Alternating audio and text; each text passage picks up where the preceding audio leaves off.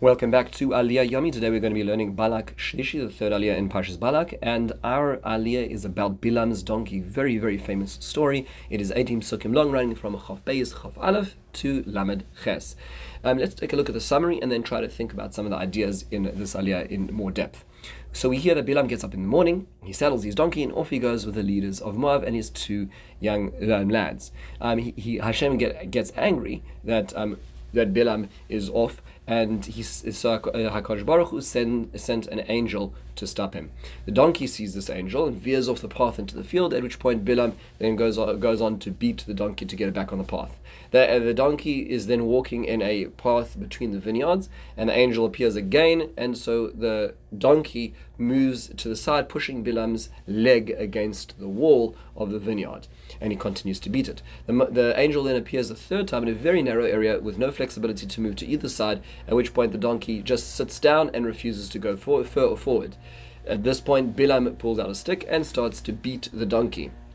Then Hashem opens the mouth of the donkey, and the donkey says, Bilam, why are you hitting me these three times? Bilam says, Well, because you're making fun of me, you're, you're scorning me, and therefore, if I had a sword right now, I would kill you.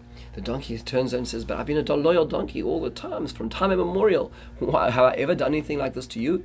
At this point, Hashem opens the eyes of Bilam. He sees the angel standing with the sword. Bilam prostrates himself on the ground. He's terrified. And the angel says, Why do you hit the donkey three times? When he was trying to stop, when, when was, uh, I was trying to stop Bilam, I was trying to stop him from, from, from continuing. If she hadn't veered, I would have had to kill you, not the, do- and, and not the donkey. So Bilam explain, admits that he sinned and he agrees he can go back. He'll go back if Hashem wants it. The, the, angel says, No, he can continue, but as long as he just listens to what Hashem has to say. Balak then hears, he, uh, hears that, Moab, uh, that Bilam's on the way. He carries on his, on, on his path. They meet at the border of Moab. And he says to him, Why didn't you come first time around? I, I asked you to come. And Bilam explains, Well, I, I can only do what Hashem wants me to do. And that's the end of the aliyah. Okay, so a few basic points to consider in this aliyah. Number one is, why is, why is Hashem angry? After all, Hashem let Bilam go. So if Hashem let Bilam go, then he should not be angry for Bilam listening to him. So, um, the, the, the Rashi explains that he was so eager he saddled his own donkey. What Rashi says is sinna makalkelis ashura that uh, that hatred um, takes a person out of line. He has servants, he has people who could do it for him, but yet here he is saddling his own donkey early in the morning, and therefore, it, it, to a certain degree, he is so excited for this. It's not just that he's going; he's he's he's, he's gung ho about all of this. Also, he could see that Hashem didn't want him to go. He could know, he knew Hashem didn't want him to. He knew what the Ratzon Hashem was, the will of Hashem, and yet he still went on. That's what Rashi uh, says over here. It's worthwhile noting on this point that there's many, many parallels between this episode and the Akedah, where there is a, uh, Avram going up early in the morning, saddling his donkey, going with his two lads, and uh, the apparition of, a, of an angel, the word of God being retracted by an angel, a lot of, a lot of not retracted, but being uh, emphasized by an angel. A lot of fascinating episodes uh, that, that, that are parallel to one another. And in fact, the Midrashim do emphasize that the Ahava of Avram, the love of God of Avram, which sa- caused him to saddle his own donkey, is parallel and is the antidote to Bilam's hate, which caused him to saddle his donkey early in the morning. A lot of fascinating things to think about. The Vilna Gaon does point out the answer to this question, why Hashem is angry if you let Bilam go, is actually to be found in the very the very words itself. You look at the command that Kadosh Baruch Hu says, "Kum lech itam," go with them. Now the word itam comes from the word es. Es means to say that a per, that is not that they're the same entity, but they you know could be that two people are on the same train because they are getting to, this, to similar destinations, but not that they have any shared value, mission, or relationship. But when he does go, it says Vayelech im Sarei Moab. He went with. Im is Hatofel, which means say that the person is now subsidiary, is belonging to the same mission. If you look at the, these very simple pronouns, Hashem only allowed him to go with him on the same train. You can go to Moab. You're not on the same plane, but plan. You don't have the same the same mission. But he does get up and he went with them with the same mission. And so therefore that already indicates that he's trying to break the command of HaKadosh Baruch Hu. That's what the Vilna Gaon points out. Now, why was Hashem sending an angel? Rashi says a remarkable thing. This was an angel of mercy. Hashem was trying to help Bilam. So many times in life, we forget that when things are difficult, maybe Hashem's trying to tell us something. Maybe HaKadosh Baruch was trying to, uh, to, to, to save us from ourselves. Bilam couldn't see that. This was an angel of mercy, not an angel of kitrug. Now, why couldn't Bilam see the donkey? So Rashi points out that a human being, a human being who has a greater level of understanding than an animal would go mad, would go crazy seeing a metaphysical being. So Hashem was preventing him seeing this. However, on the bigger perspective, Rav Hirsch points out, look, it does look a little funny. He has the world's greatest sorcerer being hired by the nation to to to curse the, the nation of Israel, which seems to have this uh, this unbelievable force of power and uh, spiritual power and the, he can't even see an angel. His donkey can see it. He can't even see it. I mean, he wants to destroy a nation, and he can't even control his donkey. It's a, it's a, it's, it's quite a remarkable and embarrassing experience.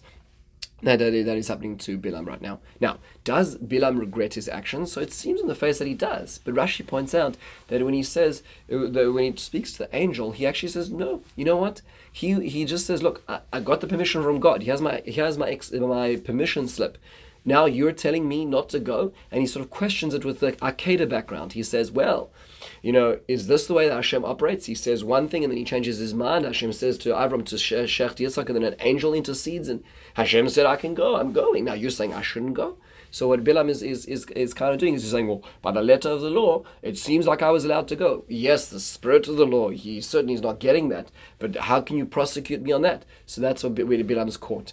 Another point is always well noting in this uh, in this vein. A friend once said, I remember once saying when I was in yeshiva, a very fascinating point is that you know imagine that your car was like giving you trouble. And you, you're, you're driving along and it's just more and more trouble. And you know you at a, at a certain point you get out and you give the tire a good zetz you kick the tire and, the, and then the car opens up its hood or its bonnet depending which country you're from and starts speaking and says you know why did you why did you kick me? And without skipping a beat, beat you say well you know I took you for an oil change every three months and still you, if your car starts speaking to you at that point in time you faint right? If your car starts speaking to you, you, you don't just carry on having a conversation. But Bilam is blinded.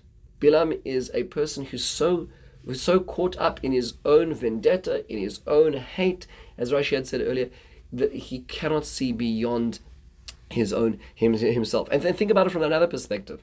You know, he says to the donkey, you know, if I had a sword, I'd kill you. Well, that's not going to help him. He kill his donkey, so he's going to be on foot all the way to Moab. It's not like you can catch a bus, right? So, so meaning to say, it's a self-destructive oblivion of blindness which a person gets into when they live a world of hate. They can't see out of it, and they they do things which are destructive to their very own self.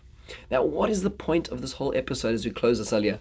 Why is the Torah telling us? Why does this happen to Bilam? The Ramban says Hashem is showing in who's in charge. If Hashem wants a donkey to speak, he'll, he'll let a donkey speak. If Hashem doesn't want a human being to speak, he won't let a human being see, speak. If Hashem wants a human being not to see something, he won't see something which is right in front of him. That's the point, is to show who's in charge.